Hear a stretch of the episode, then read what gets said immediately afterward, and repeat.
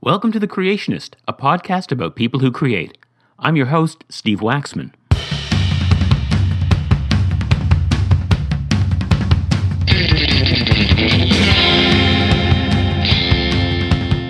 I've worked in the music business for over half my life, and one of the great privileges is to hear an amazing unknown artist and then have the opportunity to introduce them to the world. So I can only imagine what Jonathan Poneman was feeling the first time he heard Nirvana. Steve, put yourself in my position and somebody hands you a tape with Kurt Cobain's voice singing. I mean, how much of a genius do you need to be? Not much to hear the brilliance in that voice.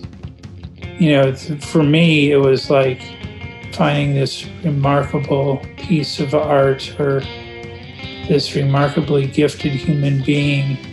And what do to shepherd this person to a place of full manifestation? And some people would say that I was lucky, and I would say, hell yes, I was lucky. But, you know, at the end of the day, his brilliance would have made it through one way or the other, I'm convinced. Before Nirvana literally changed the fortune of Sub Pop Records, Jonathan and his partner Bruce Pavitt were rolling right along, putting out records by Soundgarden, Mudhoney, and Green River, who featured future members of Pearl Jam. Eventually, the label and its artists created a musical and cultural revolution. Now, if I gave my episodes a name, I suppose that this one would be called Sleepless in Seattle. So sit back and listen to how a kid from Toledo parlayed his bar mitzvah money into one of the world's coolest record labels. I want to go all the way back, rather than start in the middle and work our way back. I want to go all the way back to the beginning. And if you could tell me a little bit about growing up, what kind of music were you hearing in the house, and how did music become a part of your life? Well, I grew up with an older brother and sister, my brother being 11 years older than me, my sister being 13 years older, respectively. Mm-hmm. Grew up in Toledo, Ohio, and I was born in 1959, so I grew up came of age during the 60s and 70s for the most part. And in the Midwest at that time, it was a golden age of AM radio.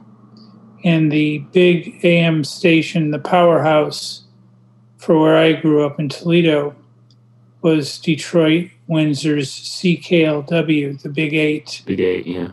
So I grew up listening to a lot of the music that was beamed down from Windsor, which is a lot of Motown, the Beatles, the great one-hit wonders of the 60s, and of course a lot of Canadian content. Right. The Stampeders, Edward Bear, the Guess Who, etc. Were your parents playing music as well, or were most of your influences from your brother and sister? Most of my influences, initially my influences were from my brother and sister. My mother was a bit of a jazz fiend, but that was a little too abstract for me at that time. I'd say I've told this story a bunch, and I apologize for repeating it, but my father was a physician in the greater Toledo area.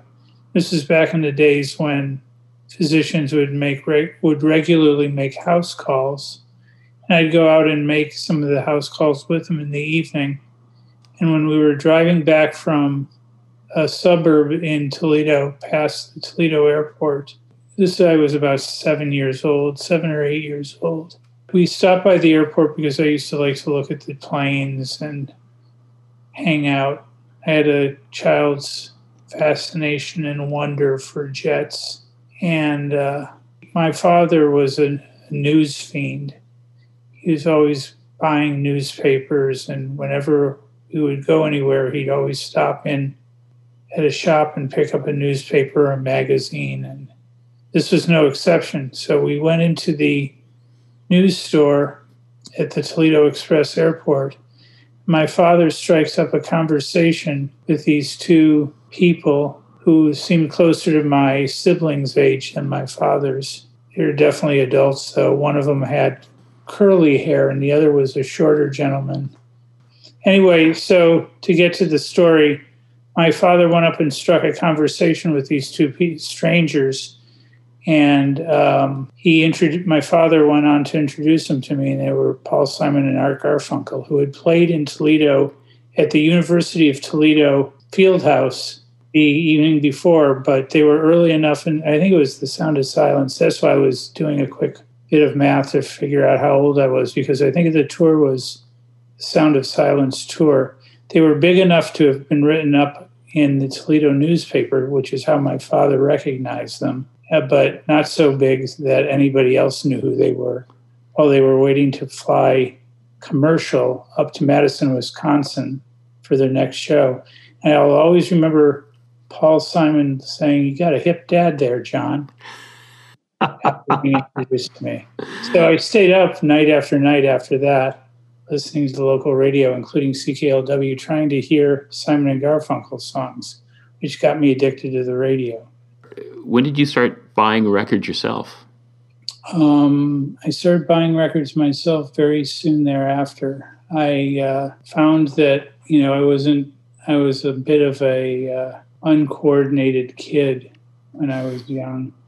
I was looking for something to identify with, and I found it quickly in music. And so I would go down to, there's a record store called Reese Records in Toledo. I would scour the bins, and remember my parents gave me $5 and I could pick one or the other record. And I remember, or I could pick one record with the $5. And I remember it coming down to two records I was holding in my hand. One was Magic Bus by The Who. The other was Nazz Nazz by The Nazz. Wow. And I ended up buying Magic Bus, which both Todd Rundgren and The Who figured prominently in my adolescent music listening. So, do you know what attracted you to those two records in particular? The Nazz looked really cool. They looked like a classic British pop band, even though they were from Philadelphia. The cover of the graphics on that record were really, classic. And The Who just looked cool. It was all visual. It wasn't the music inside. But it so happened that the music inside was great. Both those records are ones that I still come back to. So now that you're starting to buy your own rock and roll records, when did you start going to concerts or shows? Well, I know the evening of my bar mitzvah, while my friends and family were having a party, one particular buddy of mine and I snuck out to see Randy Newman and Jim Croce play at the University of Toledo Student Union, not to be mistaken with the Fieldhouse. I saw a lot of my early shows at the University of Toledo. I think the very first show that I went and saw was with my Aunt Sylvia, who took me to see The Happenings. I don't know if you remember them. They had a hit with the song "See You in September," and it was a very rock show. The first rock show that I remember seeing by a band that I cared about was when my brother took me and my buddies up to Cobo Hall, and we saw Savage Grace, John Mayall, Blues Breakers, and Steppenwolf. Steppenwolf was headlining Cobo Hall. And that was, I think I was like 10 or 11 years old. I remember one year, my parents would take me for some kulcha. We would go to Stratford, Ontario, and one year after going to Stratford, instead of rebounding back to or ricocheting back to Toledo, we drove on to Toronto. And I was a bit of a fan of the Guess Who. This was around American Woman, Share the Land, in and around that era. And I remember going to a rock show that my mother dutifully sat through for 11 hours. It had Lighthouse and a lot of the bigger Canadian bands at the time. And the Guess Who headlined.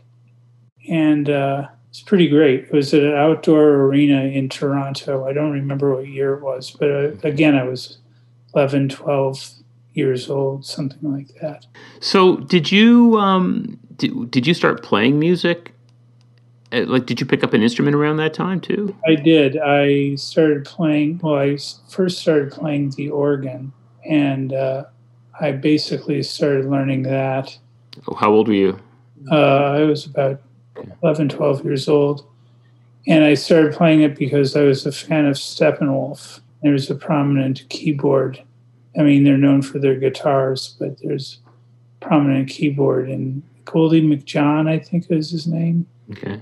Nick St. Nicholas. I can't remember. I remember their names, but I don't remember what instruments they played. But, I picked up organ, and then I picked up guitar, and never did much with them. I am curious about something that I read, not just on Wikipedia, but in some of the other articles that I researched. You got kicked out of high school? Why did you get kicked out of high school? So I went to several high schools over my high school career. The first one being in Toledo, which I didn't get kicked out of. The second one that I got kicked out of, or the first school that I got kicked out of, was the second high school that I went to, which was Cranbrook Academy, which is located in Bloomfield Hills, Michigan. And the thing that eventually got me kicked out was smoking pot in front of my cross-country coach. There was a system, a point system, that you had to earn a certain amount of points to eventually get kicked out of school. So it was the sum of a lot of different misbehaviors that eventually landed me outside of Cranbrook. So the story that I read was that you were then in Arizona going to high school? No, Arizona was after Cranbrook. Oh, that's what I mean, after Cranbrook. So did the whole family move to Arizona? My mother and father did. Yeah, okay.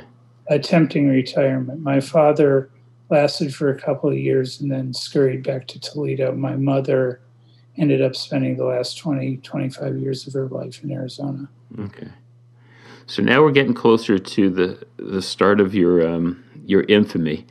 Let's skirt up to Washington, at the University of Washington. What were you studying? Well, when I came out here, it was due to some really crazy circumstances, but I ended up moving. The day that Elvis Presley died, 1977, my then girlfriend and I packed up her parents' car, which we had inherited, again, long story, and drove out from Grand Rapids, Michigan, to Greeley, Colorado, where we spent the night, and then on to Bellingham, Washington. And in Bellingham, my then girlfriend enrolled at Western Washington State College, as it was then known.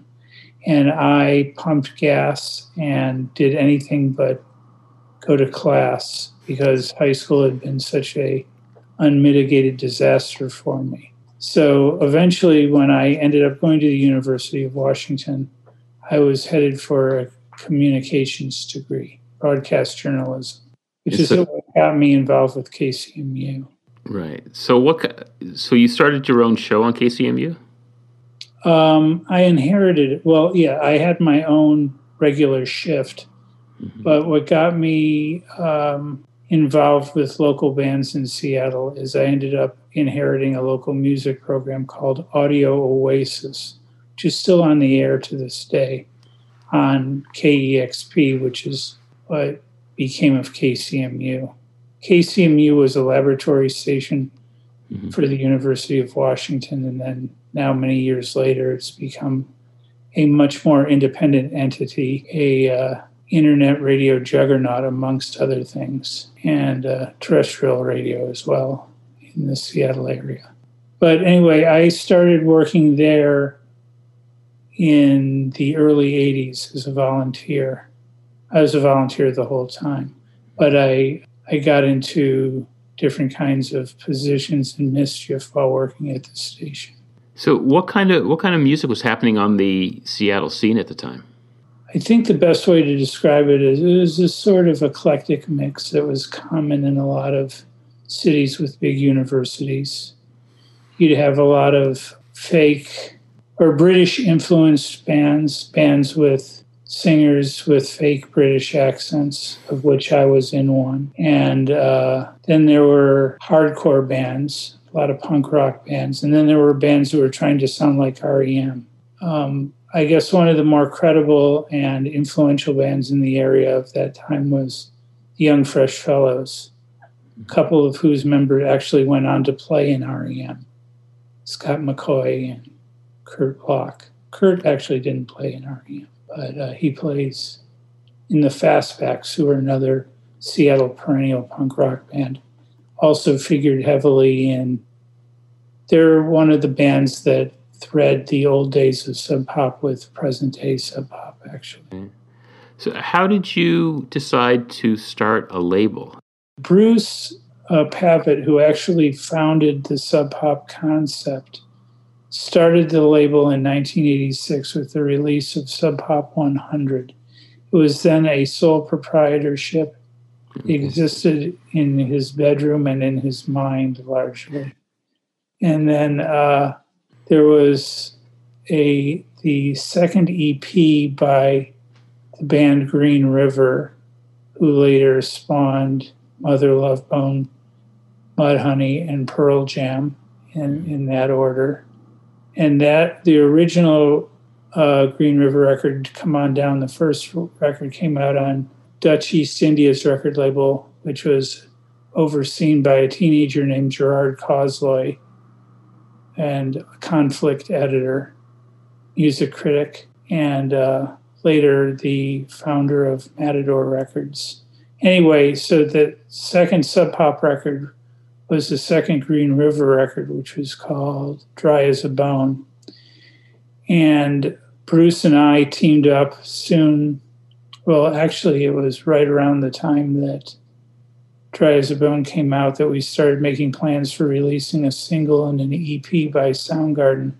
I had joined up originally as an investor in those two projects, in the two Soundgarden projects, but we decided long before those projects came to final fruition that we were going to make a full-time venture of Sub Pop as a record label, which we finally got the nerve and the money together to do in early 1988. And we opened our doors as a full-time record label on April 1st, 1988.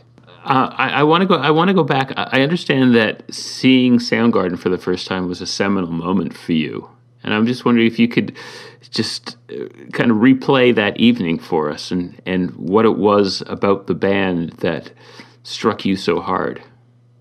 I should just mention that a buddy of mine, Gordon Raphael, who is a record producer, just published his memoirs, or is having them published. He produced the first Strokes record, amongst other things. He was at the very first Soundgarden show that I saw as well. It was also the first time he saw them. But I was the host of Audio Oasis, which is Seattle's local music program on KCMU. And I was, as the host, I was also the host of a live music component, which took place at the Rainbow Tavern in the University District of Seattle every Tuesday night.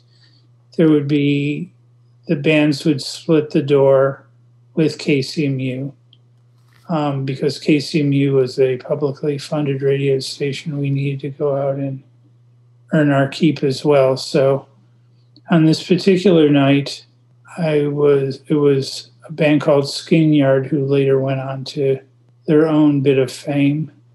And the headlining band was a band that I had heard a lot about but hadn't seen, which was Soundgarden.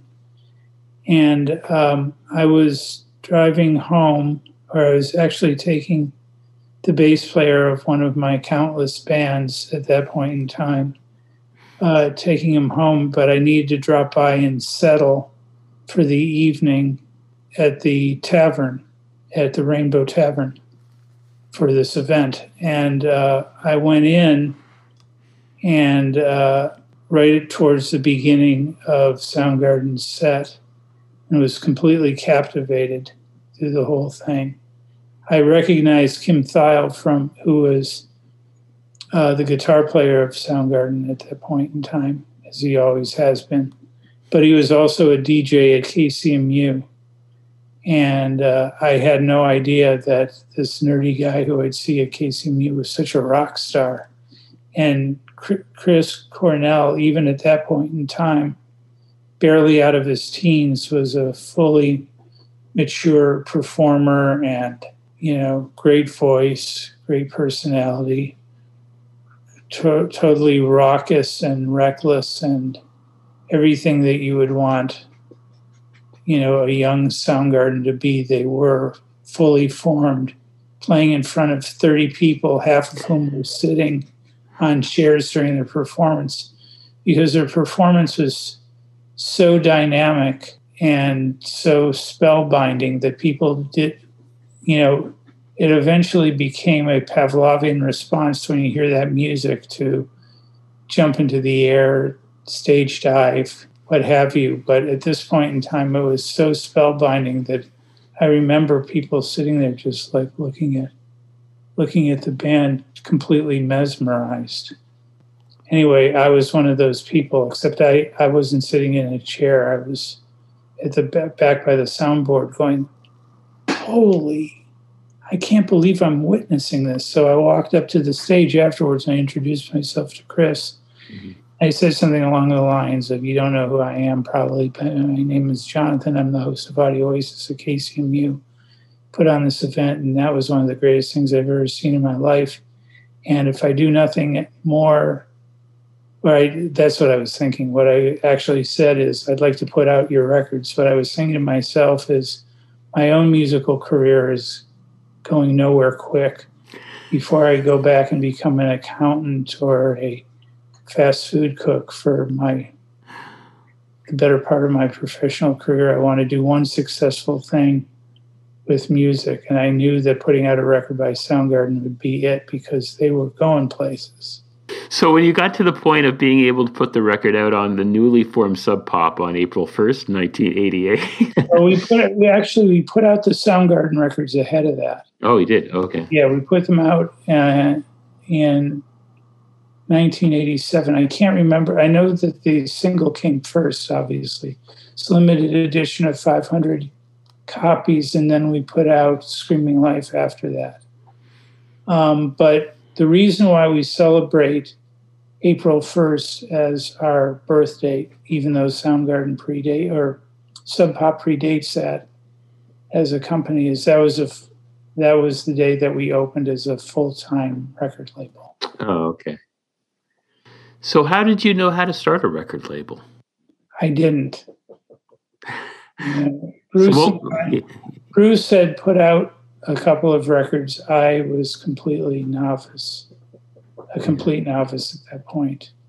And I just took his lead, and that which I didn't know, I read This Business of Music, and I think there was some version of the Donald Passman book.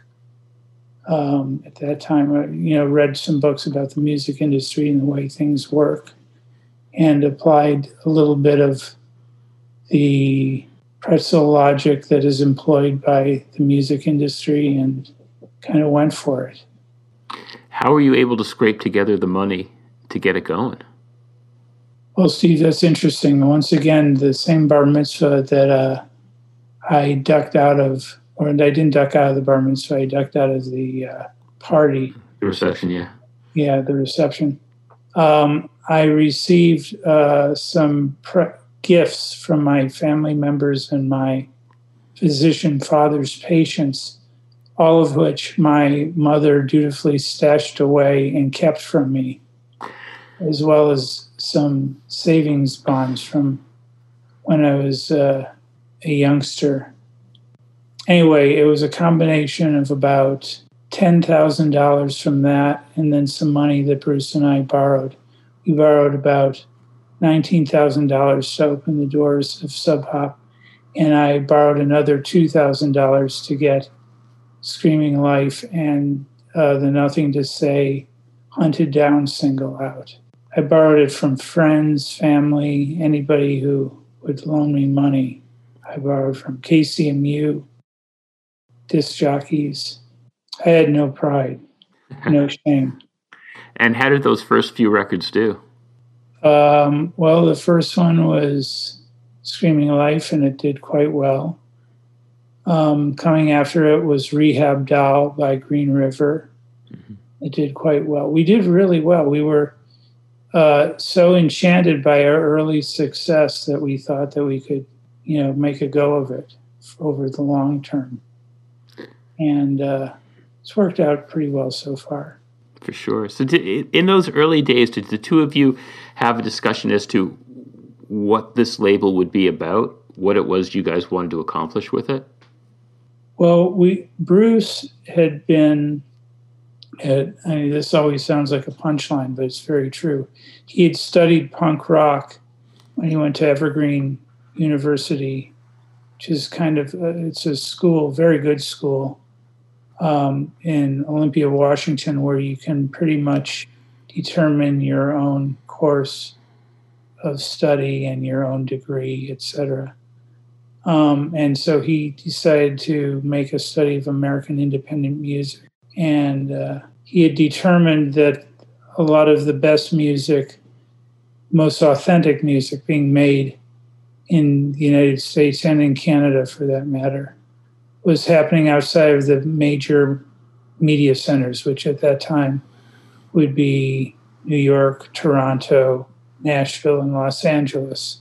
Mm-hmm. Nashville being obviously music-centric, around country music at that time. But he noted bands from Portland, from Lawrence, Kansas, Boston, Seattle, Chicago, all great, you know, many great cities, but many of whom were not no longer media centers. So for all intents and purposes, a band like Naked Ray Gun from Chicago could have been from Des Moines, with Iowa, as far as their legitimacy within the greater music industry. So Sub Pop was basically started with the idea that we were going to take a focus. We were going to focus on a region that was not part of this major media centrism, and we were going to focus on it. And it so happened that the most happening scene at the time that we were starting the label on a full-time basis coincidentally happened to be going on in our backyard, which was the Seattle Olympia music scene of the late 80s. So it was a natural fit for us to focus on what was happening in Seattle, not only because we lived there, but because it was such a vital scene and wholly underexplored at that point in time. I mean, it's hard for people to remember just how, you know, Seattle had such a pivotal impact on the culture and music and the music industry in the late 80s and early 90s that people, particularly those of us who were on the ground and lived through it, it's hard to remember a time when Seattle wasn't impactful in the way that it became. But it was very much a two-bit working class, you know, off the grid sort of town. You know, a town with a proud heritage in the music industry and as far as music goes in general. But it was nothing much at that point in time, except for it was the home of Jimi Hendrix, of Heart, and of radio station KASW, which had the proud distinction of breaking AC/DC, or so they claimed, for North America. It's good enough for me. Yeah. glad they broke. So the perception for us outside of Seattle was that, in terms of the music scene, that Sub Pop was ground zero. Was that the feeling that you guys had as well? Not that Sub Pop was ground zero, but that we were at ground zero. Ground zero, it was, we weren't the bomb, but we were living in Hiroshima, to carry the ground zero analogy further.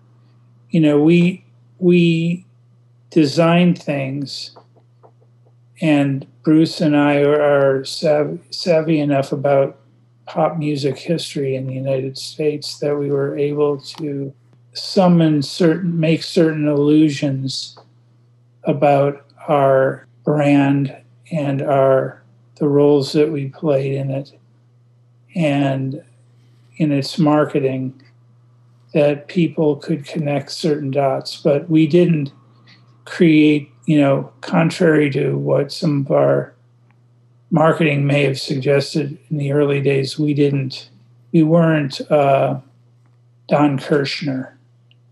You know, we didn't manufacture any of this stuff. We helped market it by employing a photographer, Charles Peterson, who was at all the shows and was a great photographer anyway, and employing Jack Endino, who was recording all the bands anyway. He was, besides being a great engineer, he was also a member of the scene himself in being the guitar player for Skin Yard, who was the band that played with Soundgarden that first night that I saw them. Mm-hmm.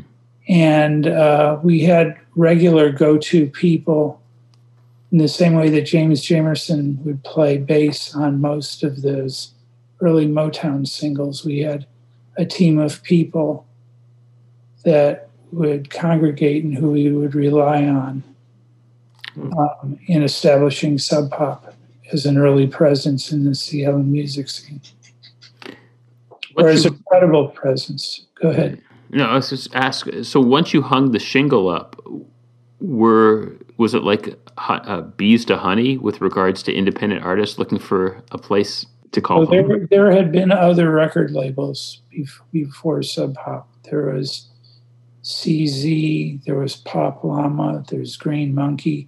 The list goes on.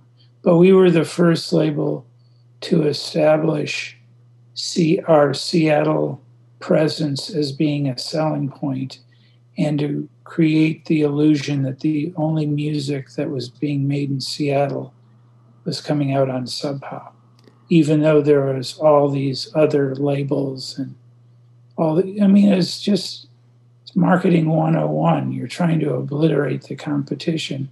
The best way to do that is to pretend they don't exist. So, well, how did you go about? What were some of your tactics with regards to rising above the fray? We didn't actively think in terms of let's make Conrad Uno of Pop Llama go away. We wanted to be supportive of the scene.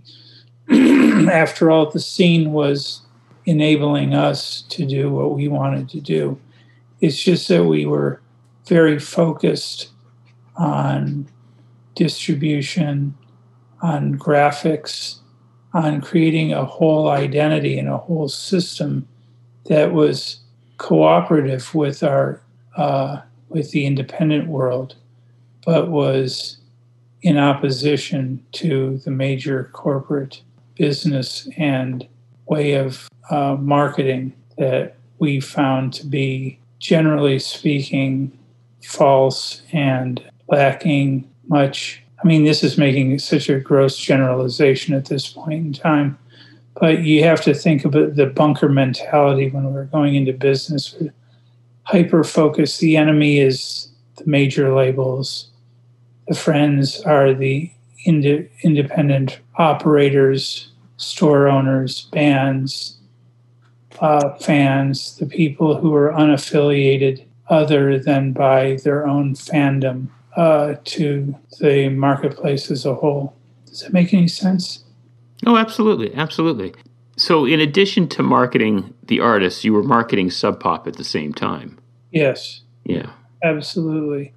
You know, Motown, simultaneous to marketing the Supremes and the Temptations and Smokey Robinson, would, you know, they market themselves as well. So people would come to recognize the Motown brand as a quality brand. Same thing with Stax, same thing with any number, Atlantic, Columbia, any number of one-time independent labels that eventually affiliated and became part of a larger system. Like any scene, there, you know, any good scene at least, there's a handful of spectacular bands And then muffins. Yes, and then buckets and buckets and buckets of bands that just, you know, you want to help, you want to support, but they're just never going to make it.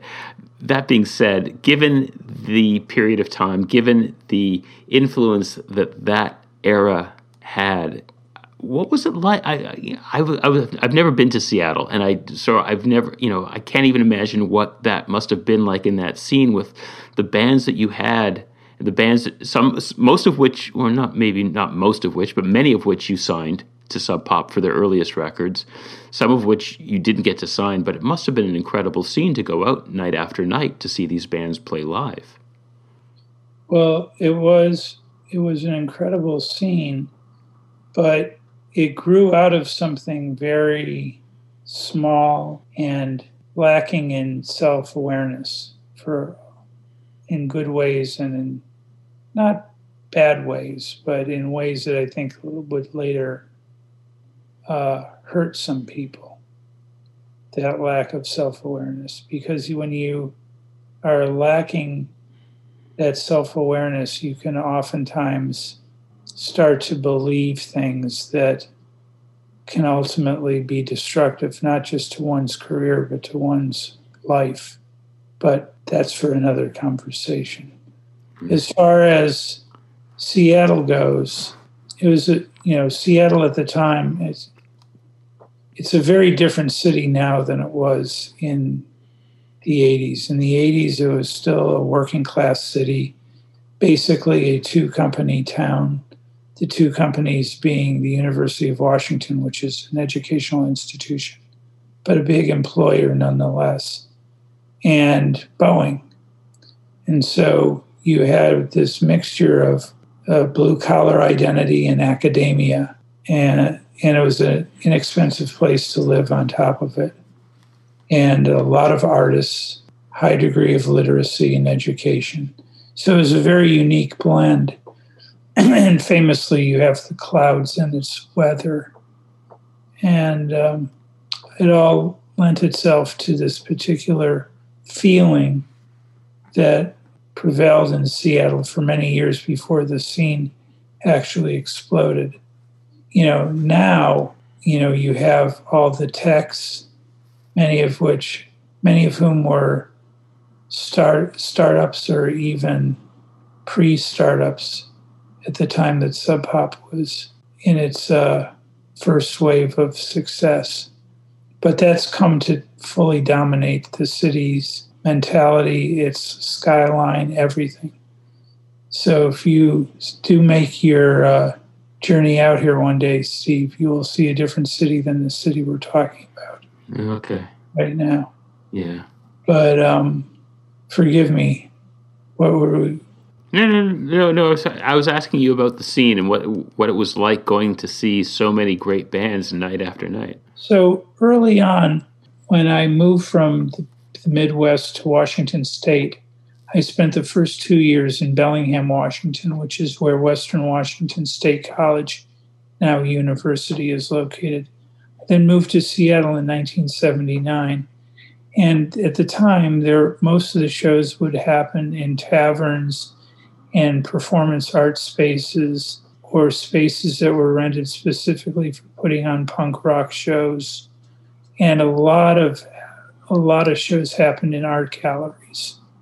It was primarily like when I first saw DNA, if you know the No New York record. Absolutely do, yeah. Seeing them at the Graven Image Gallery. First time I saw Husker Du was in the gallery. Bands that would come through and make it to the Pacific Northwest, not many of whom did, oftentimes would play in art galleries, occasionally in Chinese restaurants, in these odd venues. But the scene was so intimate at the time that you would see the same 50 to 100 people at every show. And only in the late 80s did the audience start to really expand. And then finally, by the time that the Seattle scene erupted, you'd start seeing thousands of people at every show. And Nirvana, were you aware of them on the scene before they came to you with their initial singles? I was not. They didn't come to me. They actually, in the scene that they were a part of, which was a much smaller scene, it had a lot to do with Aberdeen and Olympia. In Olympia, Washington, they were already coming up, which is where Evergreen State College is located. But I only found out about them when they went and recorded a demo tape with Dale Crover playing drums, Dale Crover being with the Melvins. And that tape was recorded by Jack Endino, and I had happened to ask Jack if he had heard anything interesting in the studio that might be of interest to me and to the then early days of Sub Pop. Mm-hmm. And he had mentioned this kid who had come in from Aberdeen who he had never heard of before, and he said, I don't know what to compare it to. I just know it's amazing. And so I got a copy of the tape from him, and it blew my mind. Yeah. Nothing more I could say, really. Yeah, yeah. His instincts, your instincts were right on the money. Steve, put yourself in my position, and somebody hands you a tape with Kurt Cobain's voice singing. I mean, how much of a genius do you need to be? Not much to hear the brilliance in that voice. You know, for me, it was like finding this remarkable piece of art or this remarkably gifted human being. And what do you do to shepherd this person to a place of full manifestation? And some people would say that I was lucky, and I would say, hell yes, I was lucky. But, you know, at the end of the day, his brilliance would have made it through one way or the other, I'm convinced. Sure. But, you know, that being said, I mean, your receptacles have to be wide open to be able to be able to hear that. I was a 20-something-year-old person who was like a lifelong or better part of my lifelong music addict. Mm-hmm. I had nothing much. I wasn't like studying to be a doctor or raising a family. I was pretty well tuned into music 24/7. So anyway, I'm not saying that to be self-deprecating. I'm just saying the situation was such that there's a feeling of inevitability to it. Artistically, were you and Bruce at all involved creatively with any of the artists? We were involved with all of the art. No, I mean creatively. Yeah. We were not... Not songwriters, but... No. Though, well, that's another story. Oh, okay.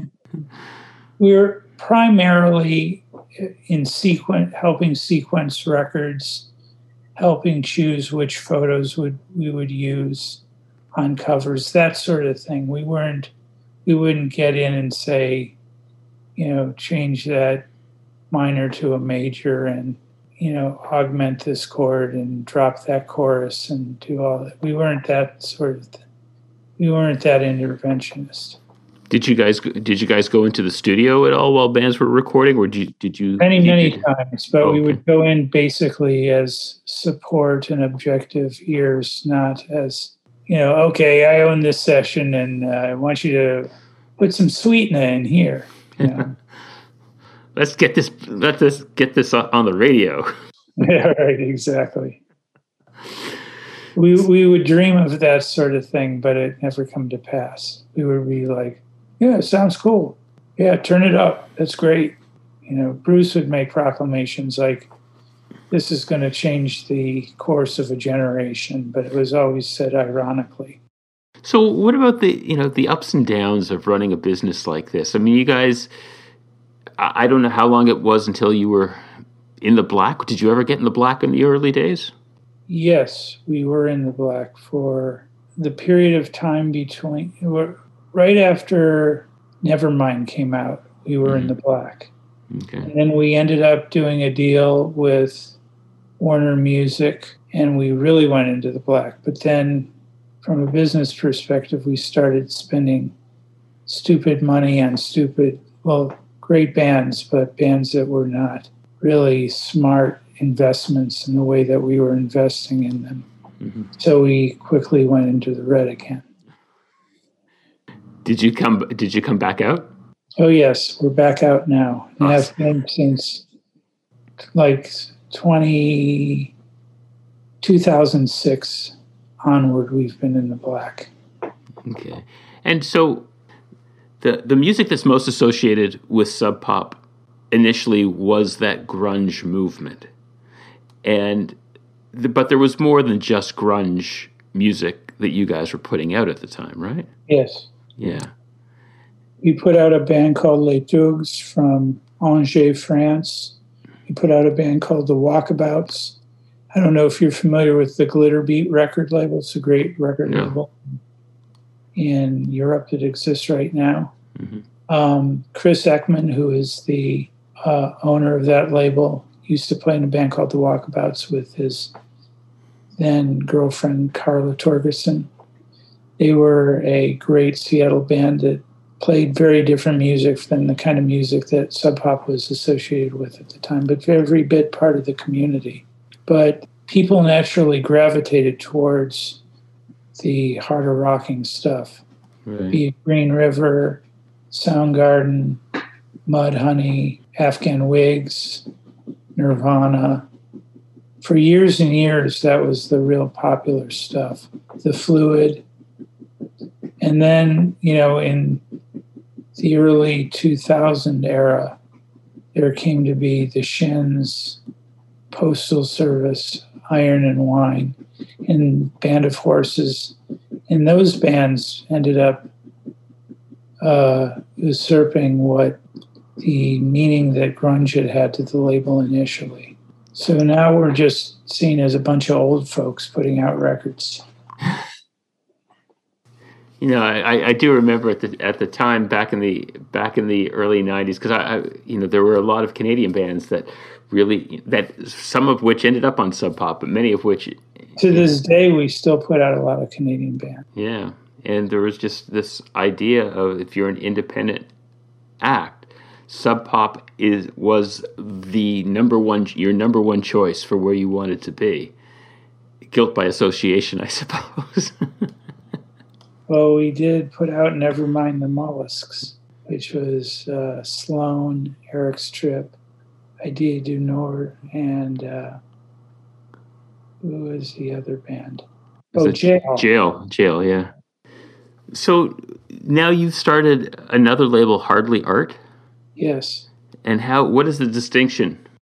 Well, the distinction is that Sub Pop became, you know, the idea is Hardly Art is like we refer to it as like a little sibling, a baby sister, baby brother label.